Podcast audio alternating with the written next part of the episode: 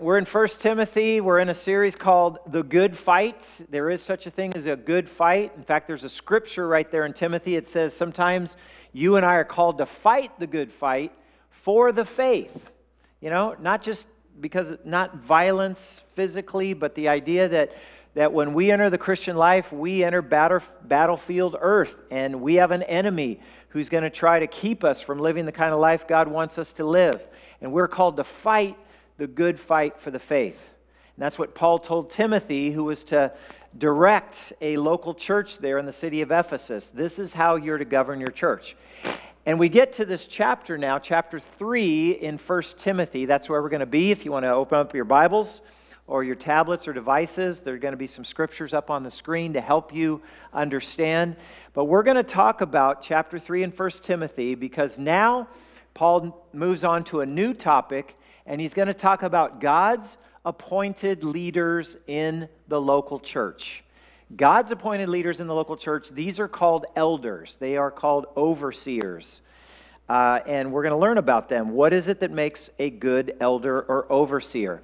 You know, the beauty of the New Testament is it gives even a local church like us, it gives us a model for how to have leadership and how to have the right kind of leadership that God wants each local church, including us, to have. Jesus is the head of the church. You guys know that. Yeah, Jesus said, All authority on heaven and earth has been given to me. And so he is the head over all things, including every local congregation. Jesus is the head of the church. The Bible is our guide for our faith and practice, for how we are to live uh, the, the life that follows Christ. And then in the teaching of the New Testament, there is some teaching on elders and how to establish good, godly leadership for every local assembly. Chuck Swindoll is a great church pastor and author. He used to live right down the street from me in Fullerton, and uh, Chuck preached at that church a long time. He wrote a book called Rise and Shine, and when talking about elders in a local church, this is what Chuck Swindoll said. He says, God has chosen that the church should be led by a group of godly individuals called elders who are dedicated to serving Christ and listening to the Holy Spirit. If the elder's character is not in tune with God, then that church is going to flounder. But if the elders' hearts are right and they're set on Jesus, then that church is going to be healthy and it will flourish. You see, when we're talking about elders, we're talking about a position of leadership in a church. And Christian ministry, that kind of leadership, that is a character profession. It's a character profession. I read an article by this guy named Tony Penner. He wrote about uh, establishing elders in each local church. And Tony Penner puts it this way it's uh, kind of very frank, very kind of in your face. So get ready. Tony says it this way He says, To put it bluntly, you can sleep around and still be a good brain surgeon you can cheat on your wife and have little trouble continuing to practice law. Apparently, it's no problem to stay in politics and plagiarize. You can be a successful salesperson and cheat on your income tax. But you cannot do those things as a Christian or as a minister and continue to enjoy the Lord's blessing. You must do right, you must speak right, act right, think right, and live right in order to have true integrity. So if you're to have the office of elder in a local church, and yet you can't come to terms with evil, or you can't break habits in your life that continue to bring a reproach to the name of Christ, then please do the Lord and do the local church a favor and resign. That's saying it pretty straight, huh? We want to answer two important questions today regarding leadership in God's church. The first question is this What are the elders? If, God, if elders, this is what God wants every local church to have to govern the affairs of the local church. If that's what God wants, what are the elders supposed to do? And then the second question is What character traits make these guys qualified to be elders? What character traits do they have to have in order to be elders? And so Paul makes it clear that the church needs Christian leaders of high character in order to lead the flock of God. Now, historically, when you first read about elders in the New Testament, the first place you come, you come across it, you know where it is? It's in the book of Acts. It's not surprising because the book of Acts chronicles the first 30 years of the history of the church. And when Paul and Barnabas go on this missionary trip and they go into Turkey and, and the island of Cyprus, uh, when you reach chapter 14, we read this, and this is after Paul and Barnabas, they, after they'd preached the gospel, they'd evangelized, they'd made some disciples, and as they're getting ready to leave that community and go start another church in a new city, it says this Paul and Barnabas also appointed elders in every church and prayed for them with fasting, turning them over to the care of the Lord in whom they had come to trust. Now, that's a great story. It's a great history to read about. Wow, was that church blessed or what? That the Apostle Paul himself and Barnabas personally fasted and prayed, and they chose and appointed the elders for that local church. It's kind of like the fast forward version. Boom, instant leadership for a local church. And Paul and Barnabas are moving on because it was urgent, the, the work that they had to do. Um, I'm sorry, but the Apostle Paul isn't around today to personally appoint elders here at Sebastopol Christian Church. So it's now the responsibility of each local congregation to choose good elders who have the right character to lead and shepherd God's church. It's God's plan that every member of the congregation, and by the way, this is for you and for me. We do this once a year. I, if you're new to our church, we do this once a year. We have a nominating process. We have ballots, and we put together a, a nominee piece of paper, and it says if you see somebody that you think is of high Christian moral character and you think that person would make a good elder of the church, please put that person's name down as elder and nominate them. Because that's how we do it. Uh, that you, as a member of God's church, that you have the responsibility of participating with your nomination, with your prayers, and with your approval in selecting every year in selecting elders in the local church. We should be looking for Christ followers who have demonstrated that they're sold out Christians, that Jesus is their Lord, and Sebastopol Christian is their home church. And they're active here. Let me see, let's see here in three passages what elders are to do. So I, one of the questions is, okay, God, God wants godly elders. He wants elders to govern the local affairs of the church. What does he want elders to do? Let's look in the first passage here. It's also in the book of Acts. This time you, you fast forward to chapter 20. When you get down to Acts chapter 20 and verse 28, the Apostle Paul's talking to this local group of elders from Ephesus. And he says this to the elders. He says, talking to them, he says, You want to be a good elder? This is what you need to do. So guard yourselves and God's people, feed and shepherd God's flock, his church, purchased with his own blood, over which the Holy Spirit has appointed you as leaders.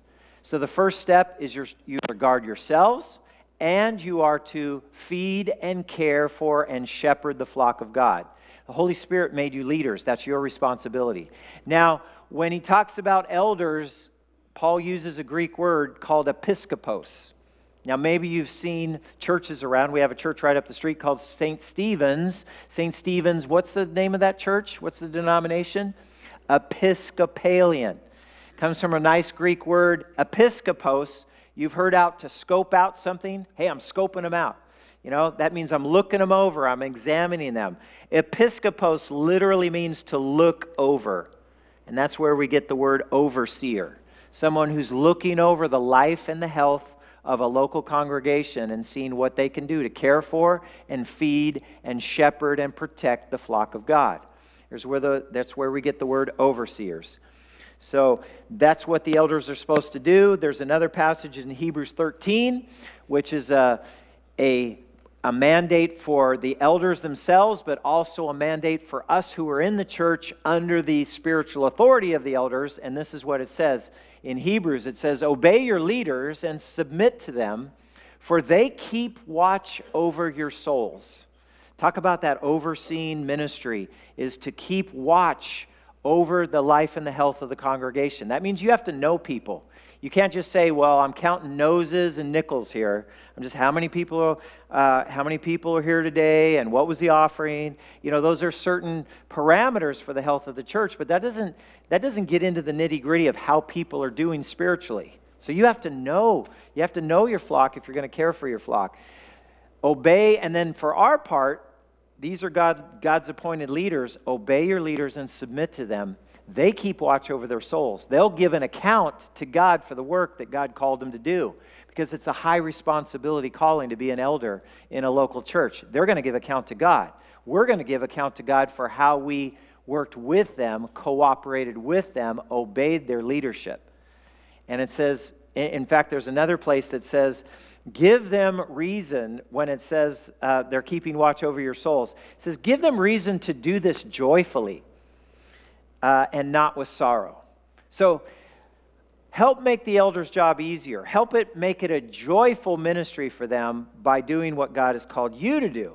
So, watching over believer's soul in the local church, it's not to spy on people. It's not to look into every little detail of their life. It's for the purpose of guarding them, protecting them, to keep them safe from false teaching, to keep them safe from the enemy's attacks. Paul already talked to Timothy earlier in this letter, and he's going to talk to him again. He says, Timothy, you've got to stop false teaching that's going on in the Ephesian church. The elders are supposed to be responsible for that. They're supposed to guard God's family, they're supposed to keep wrong ideas out of the gospel teaching in the local church. And now, the last, que- the last part of the question what are the elders supposed to do? The Apostle Peter weighs in on this one too. And when he gets to 1 Peter chapter 5, he probably gives the best description of all of what a local church elder is supposed to do. Uh, 1 Peter chapter 5, verses 1 through 3.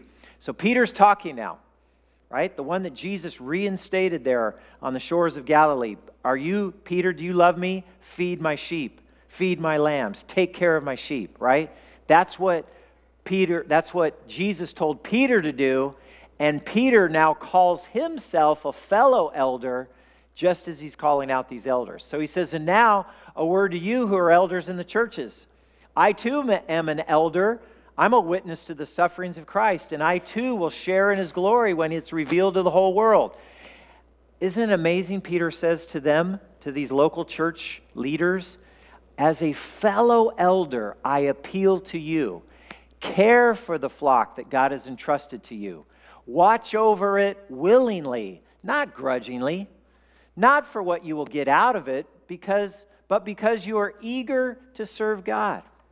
Don't lord it over the people that God has assigned to your care. In other words, being an elder is not about being a boss. It's not about telling people what to do all the time. You over here, you over here. Quit screwing up. Quit messing around. You know, get back in line. You know, it's not just about that. And it's not with, a, with an I'm the boss and you're my employee kind of an attitude. Don't lord it over the people that are assigned to your care. But Peter says, You want to be a good elder? Here's how to do it lead them by your own good example. Elder, lead such a good, godly life that people will want to follow in your steps. As just like Paul said, follow me as I follow Christ. And that's a high calling. So let's get into 1 Timothy chapter 3. That was all like, okay, you guys ready for 1 Timothy 3 now? 1 Timothy chapter 3 verse 1. Paul says this, this saying is trustworthy. If someone aspires to the office of overseer, he desires a good work right? 1 Timothy 3:1. He desires a good work. There's another translation, the NIV says, he desires a noble task. Somebody wants to be elder. Another translation says, he desires an honorable responsibility. God wants elders who want to work, not just people who want the status of being an elder. It's not about the prestige of the position where someone could think, hey, now I have some real power around this place. Now I can tell people what to do. No, God is looking for someone who desires to do the spiritual work of lovingly shepherd the church of God. So, Woodrow Wilson was one of the presidents of the United States from 1913 to 1921. And when Woodrow Wilson left the office of the presidency, he was asked by a reporter, uh, he said, What was the, he said, Sir, President Wilson, what has been the greatest honor of your life? What's the greatest honor of your life? And you know what his response was? To be an elder in my Presbyterian church.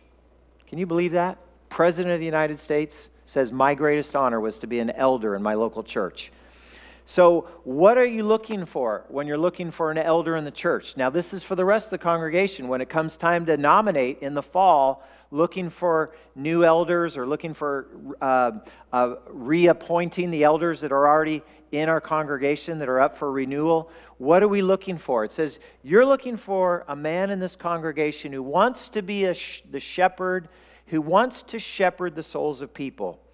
Yes, they're going to have to make hard decisions about budgets and buildings, but you know what? They do that because they love you. That's part of the job they signed up to do. What they really love to do is to shepherd the souls of men and women, of boys and girls, uh, in our local gathering of Christ followers right here at Sebastopol Christian. So there it is. If someone desires the office, if someone desires, in other words, if somebody nominates this person to be elder, they have to be willing to say yes. You can't just draft them in. You, hey, we, we've appointed you to be elder. I don't want to be elder. Too bad. You've been appointed. Know, you have to be, you have to agree to it. So if someone desires to be an elder, there's a noble task, a high calling, an honorable position that they're doing. Now, here's all the qualifications. And I want you to notice something. Notice, say, what are the details of all these qualifications? And I'll, I'll, I'll give you a softball question. Are the details of who's qualified to be an elder, are these details, are they more about what the person is supposed to do? Or are they, more, are they more to be about who the person is supposed to be? Right? What are they supposed to do? Or are these qualifications more about who this person is supposed to be?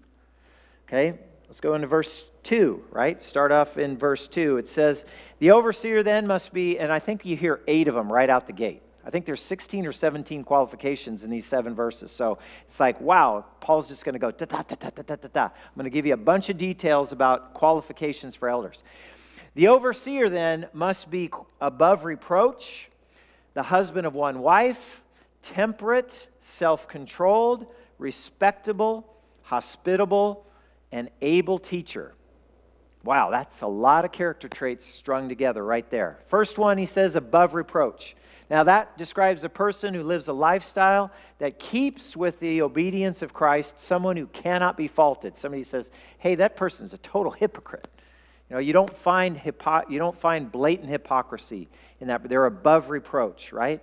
So when a person's above reproach, it means that they conduct themselves in such a way that people, they're not going to find a legitimate reason to criticize them A person qualifies for eldership when it can be shown that they don't have any obvious or glaring faults that would hamper or hinder their ministry.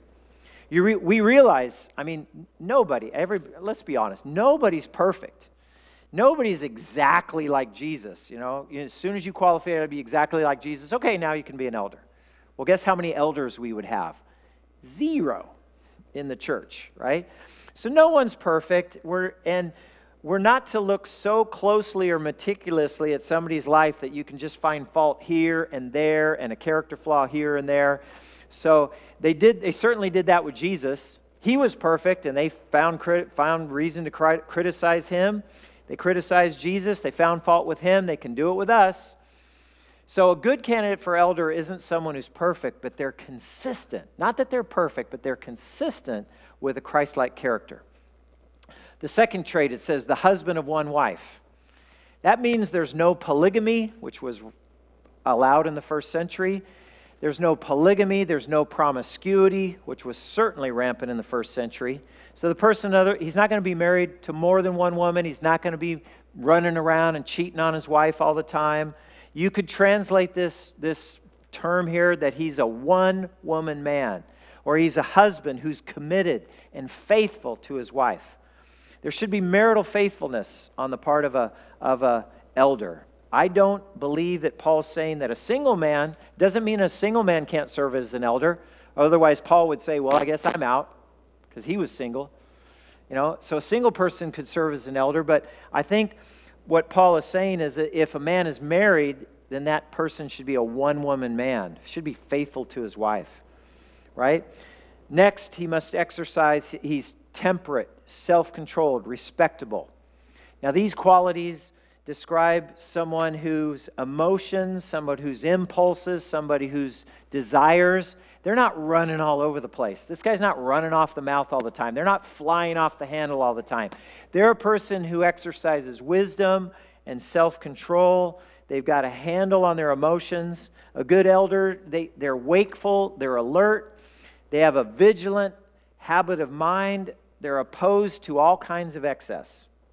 They're prudent. They have mastery over their natural reactions. You know, I, am one of those people, um, my second reaction is better than my first reaction. Somebody comes up to me and they, they say, hey, and they push me. I mean, my natural reaction is going to be, what? What are you doing? You know, push them back. But it's like, no, a Christ like character says you've got to have the self control not to react the way you would naturally. You're going to have to exercise temperance and wisdom and prudence in that way. When you see somebody who has character like that, they're uh, a possible good candidate for an elder. They're respectable, they have self control. They're not given to making rash decisions based on personal desires or the emotion of the moment. They consider what's good for the church. What's good for the church? What's healthy for the body of Christ, these gathering of Jesus followers? What is good for them right here and right now? Let's do that. Someone who's able to teach. There's another uh, trait that you look for in an elder, someone you'd admire, respect. Now, someone who's able to teach. Now, some people have said this that, that if if Paul wrote able to teach, that means that all elders must be able to preach a sermon or lead a Bible study. And I don't think that's exactly what the qualification is getting at. First, it should be noted that each person, whether that person's an elder or any other person in the church, whatever spiritual gifts that have given to them, they're given to them by God. You don't get to choose which spiritual gifts you have. So, someone who's able to teach doesn't necessarily mean they have the gift of preaching or teaching. But it does mean this that all elders are supposed to be able to teach others in various settings. In other words, if you have the, if you have the right teaching and the right doctrine, you need to be able to communicate the right teaching and the right doctrine to people who don't understand what the Christian faith is all about. And you also need to have the ability to answer somebody who starts asking questions. Why do you Christians believe this? Why does your church do that? Why do you believe this? You have to be able to respond in an intelligent way to somebody who's asking those kinds of questions. Uh, teaching could be done one on one. That teaching could be a conversation with somebody at a restaurant, it could be in a small group setting, at a coffee house, or in someone's home. What I think Paul's getting at here is an elder has to be a rigorous student of the Bible and theology. They need to know what the Bible says and what it doesn't say, and they need to be able to defend against false teaching. Titus says it this way Paul was talking about elder qualifications in Titus, and he said, he must hold firmly to the faithful message as it has been taught, so that he'll be able to give exhortation and such healthy teaching, and he's also able to correct those who speak against it. So there's another qualification. Now, let's go on to verse 3. Paul lays on another list of character traits. He says he must not be a heavy drinker, must not be violent, he must be gentle, peace loving, not someone who loves money. Another translation of that. Got a reaction to that? I'm not sure which one you were rea- reacting to.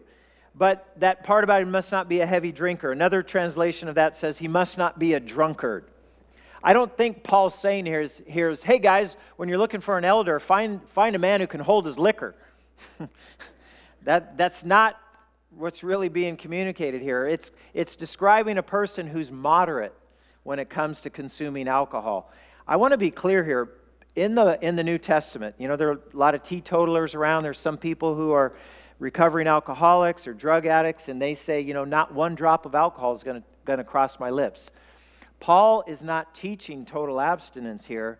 Uh, nowhere in Scripture does it say that alcohol is totally prohibited from consumption, except in certain instances when it is going to offend somebody. In other words, if you're in a, if you're in a place where there is alcohol being served and you know that you've got three recovering alcoholics at the table, it's probably not a wise thing to do to say, hey, you know, I'm going to order an alcoholic beverage. Even though it might be good for you, it's not good for them in the moment. You could be causing a stumbling block to somebody who's trying to recover from that kind of addiction. So you can't, it doesn't mean anytime, anywhere that you feel like it. Freedom in Christ, you know, that's not the idea here. This passage would also prohibit not just alcohol, but any other mind altering substances. Like, I don't know, what's going on in Sonoma County right now? Cannabis, marijuana, um, drugs, hallucinogenics. The, you, the idea is an elder can't let any substance, whether it's alcohol or anything else, any substance influence or control their life, right? How many drinks? Now, this is one of those questions, and I'll ask it from, the, from a perspective of highway patrol or police officers. How many drinks does it require for somebody to be, to be under the influence of alcohol? How many?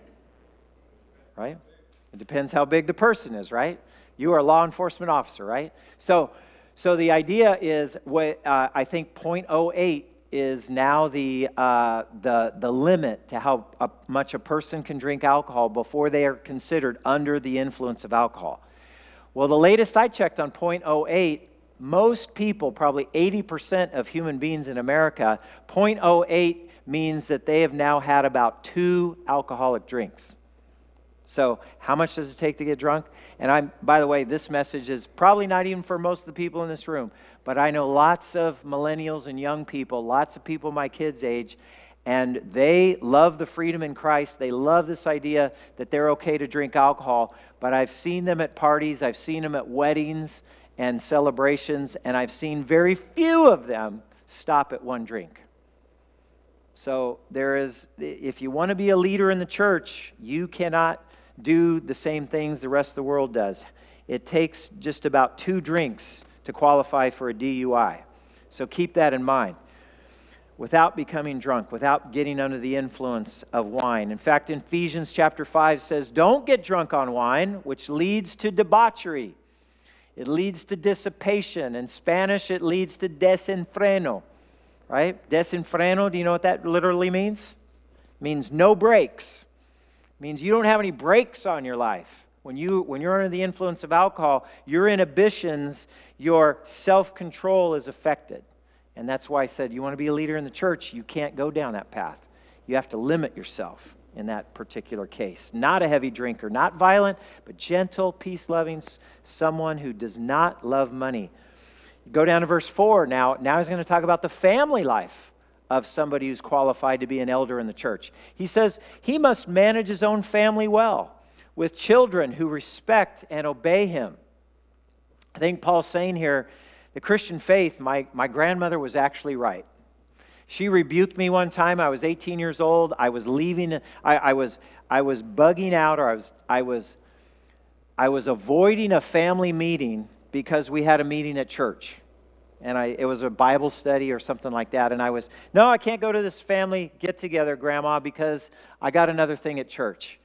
And she looked right at me. I remember the sliding glass door, and she opened the door and she says, Jim, you remember one thing the Christian faith begins at home. And I went like, when your grandma's giving you the word of, of, of, of rebuke right there in the moment. And says, yeah, Christian faith begins at home. And you know what? For us parents, uh, believe me, I've raised two kids. Did they always walk with Jesus? Not every single moment of every day of their life. So the Christian faith is part of what it means to be an elder. Uh, it is true that you can raise your kids in a Christian home, you can do everything you can, and sometimes they go astray. There's no guarantee. Hey, if I if I raise my kids in a Christian home, it's guaranteed they're going to be Christian when they grow up. That's violating what we call free will. Because every person, when they grow up, they make a choice of whether individually they're going to choose to follow Jesus. God doesn't have any grandchildren, right? He only has children. Every person has to make that choice. You can't make your children Christian. You, there's no guarantee of that. So we know that that's true, but the idea of an elder is that the elder must maintain a home that fosters Christian values and has a nurturing Christian environment. So here's the deal if you don't have a faithful, loving marriage, if you don't have children who love and respect you, if your own family is in disarray, your immediate family, it might be time to think again whether you'd really want to become a spiritual leader in God's church. Titus 1 6 says this that an elder would have faithful children who cannot be charged with dissipation or rebellion. Here's the point Paul says, one way you can tell whether a man would be a good elder or a good shepherd in the church of God is to look how that person shepherds his own family. If he's going to be a shepherd of the whole church of God, how does he shepherd his own family? Right? 1 Timothy 3 5. But if someone doesn't know how to manage his own household, how will he care for the church of God? Right? It's a good logical question. So it's something to consider for uh, a spiritual leader in the church. Two verses left, and these are verses about pride. These are verses about getting appointed as an elder too soon and the dangers of that. It says in verse 6 a church leader must not be a new believer because he might become proud and the devil would cause him to fall. Right? What does the devil use more than anything else in our lives to cause us to fall? Pride. Right? you know better than anybody else you're you're you're the man you got it all going on and and when you get that attitude the devil comes in and he tempts you to fall i don't think there's a certain time frame like like how many years does somebody have to be a christ follower before they can be uh, qualified to be elder i don't think it's, it's a certain number of years or months it's not about chronology it's about how long somebody has been walking with jesus as lord of their life not everyone grows in their faith at the same rate. But an elder should be far enough along in his Christian journey that he demonstrates mature Christian character traits. You see somebody who, who qualifies for all these character traits, probably a good candidate for an elder. Somebody who walks in humility, not in, not in pride. Not, not somebody who says, I've arrived, I'm the man, I'm walking with God, I'm overcoming sin, I'm learning the word, I know how to teach the word. Everybody ought to listen to me. You know, that, that attitude, you, you've crossed over from confidence now to pride. You've, you, you know, from progressing in your faith to now you're getting prideful. And there's where the danger is because the devil coming right in there and tempt you to fall. And if a leader falls in the church, the whole church gets affected and even the community gets affected. And that's a bad thing to happen. So he says in verse 7 also, people outside the church must speak well of him so that he will not be disgraced and fall into the devil's trap. An elder should have a good reputation with people outside the church, right? Do you have integrity outside the church, not just inside the church?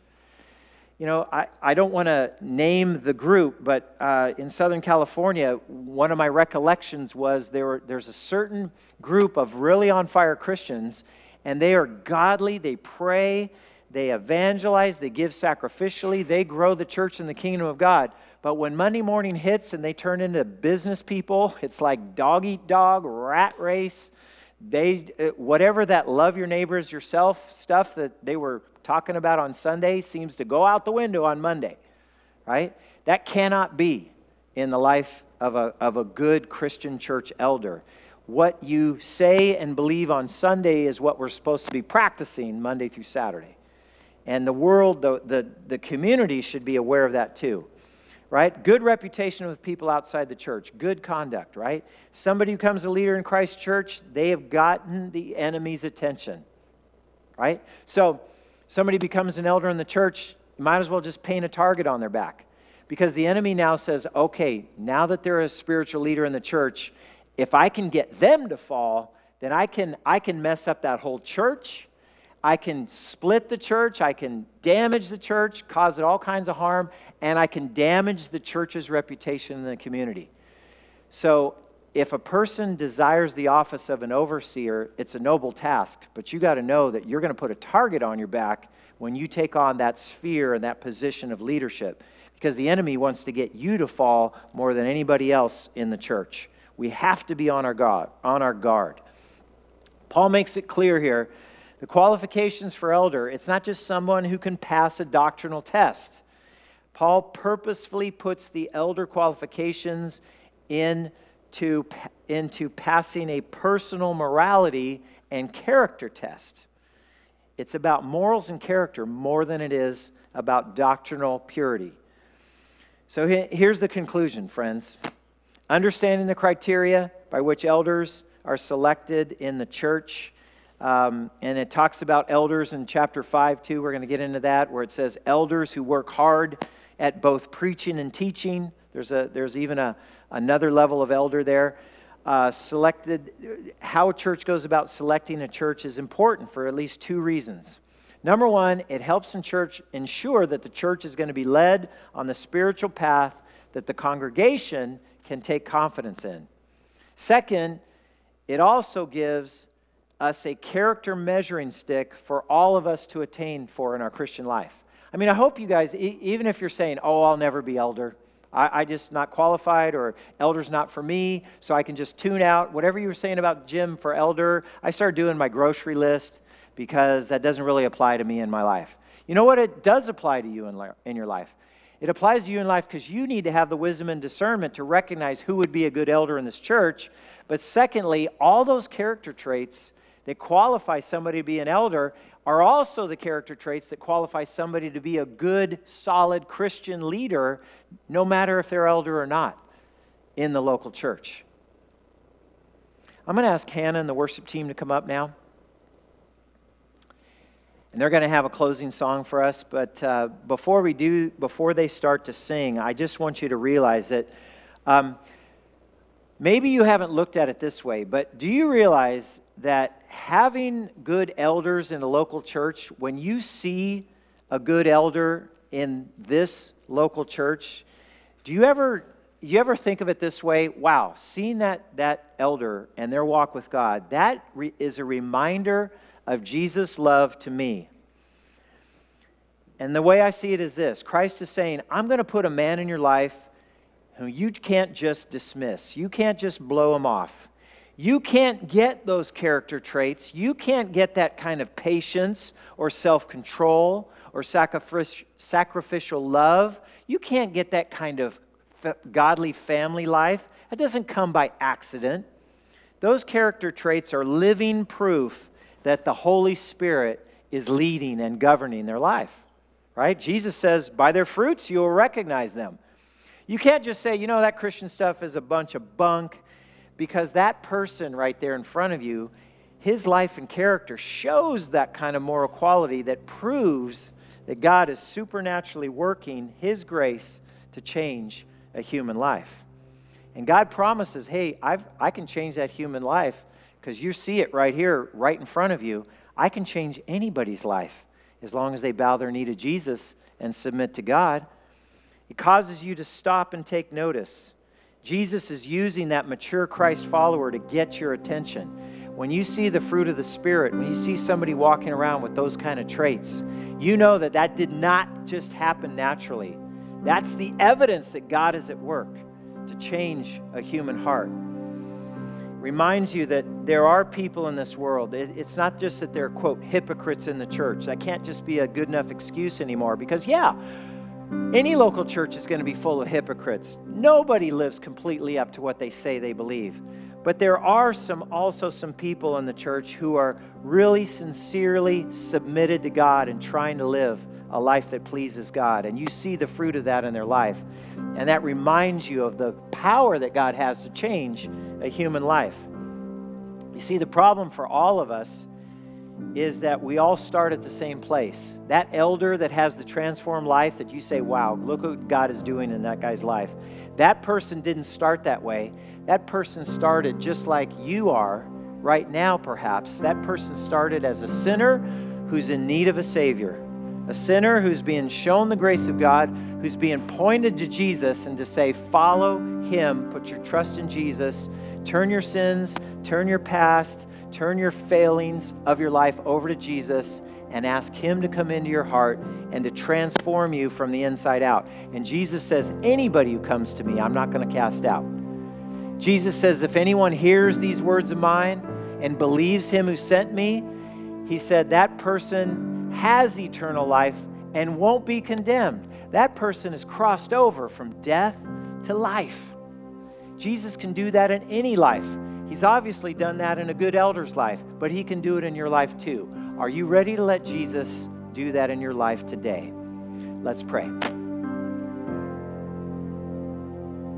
Lord Jesus, we're challenged by these qualifications because they are, they are a high standard bar to be set for anybody who wants to aspire to Christian leadership in the local church.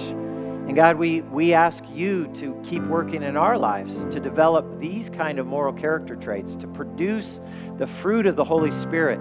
Lord, to polish off, to wear off those rough edges that we have in our character, where we still need to learn to grow and to become more like Jesus in the way we act, in the way we respond, in the way we speak to people, in the way we think about other people, in the way we even pray to you. God, help us to grow in those ways. Thank you for the amazing work of grace that you have done in our lives. And Lord, if there's somebody here today, if there's somebody listening who needs to cross that line of faith for the first time and put their trust in Jesus, God, help them to join with me right now. If that's if that's where you are in your life, I ask you to just pray this prayer along with me. Dear Lord Jesus, Lord, I see what you can do in a life that is submitted to you. And God, right now, I'm just coming to you in humility. Coming to you in faith. I'm coming to you with all my past, all my baggage, all my failures, all my misunderstanding of who I thought you were. And Lord, I'm laying all that at your feet and I'm saying, Lord, forgive me of all the stuff I've done wrong. Lord, come into my life. Fill me with your Holy Spirit. God, empower me to become the kind of person that you want me to believe, that you want me to be. And God, save me, bring me over. Help me to cross over from death to eternal life because I'm putting my trust in your Son, Jesus, today. Lord, I love you because I know you love me first. And I pray these things in your name. Amen.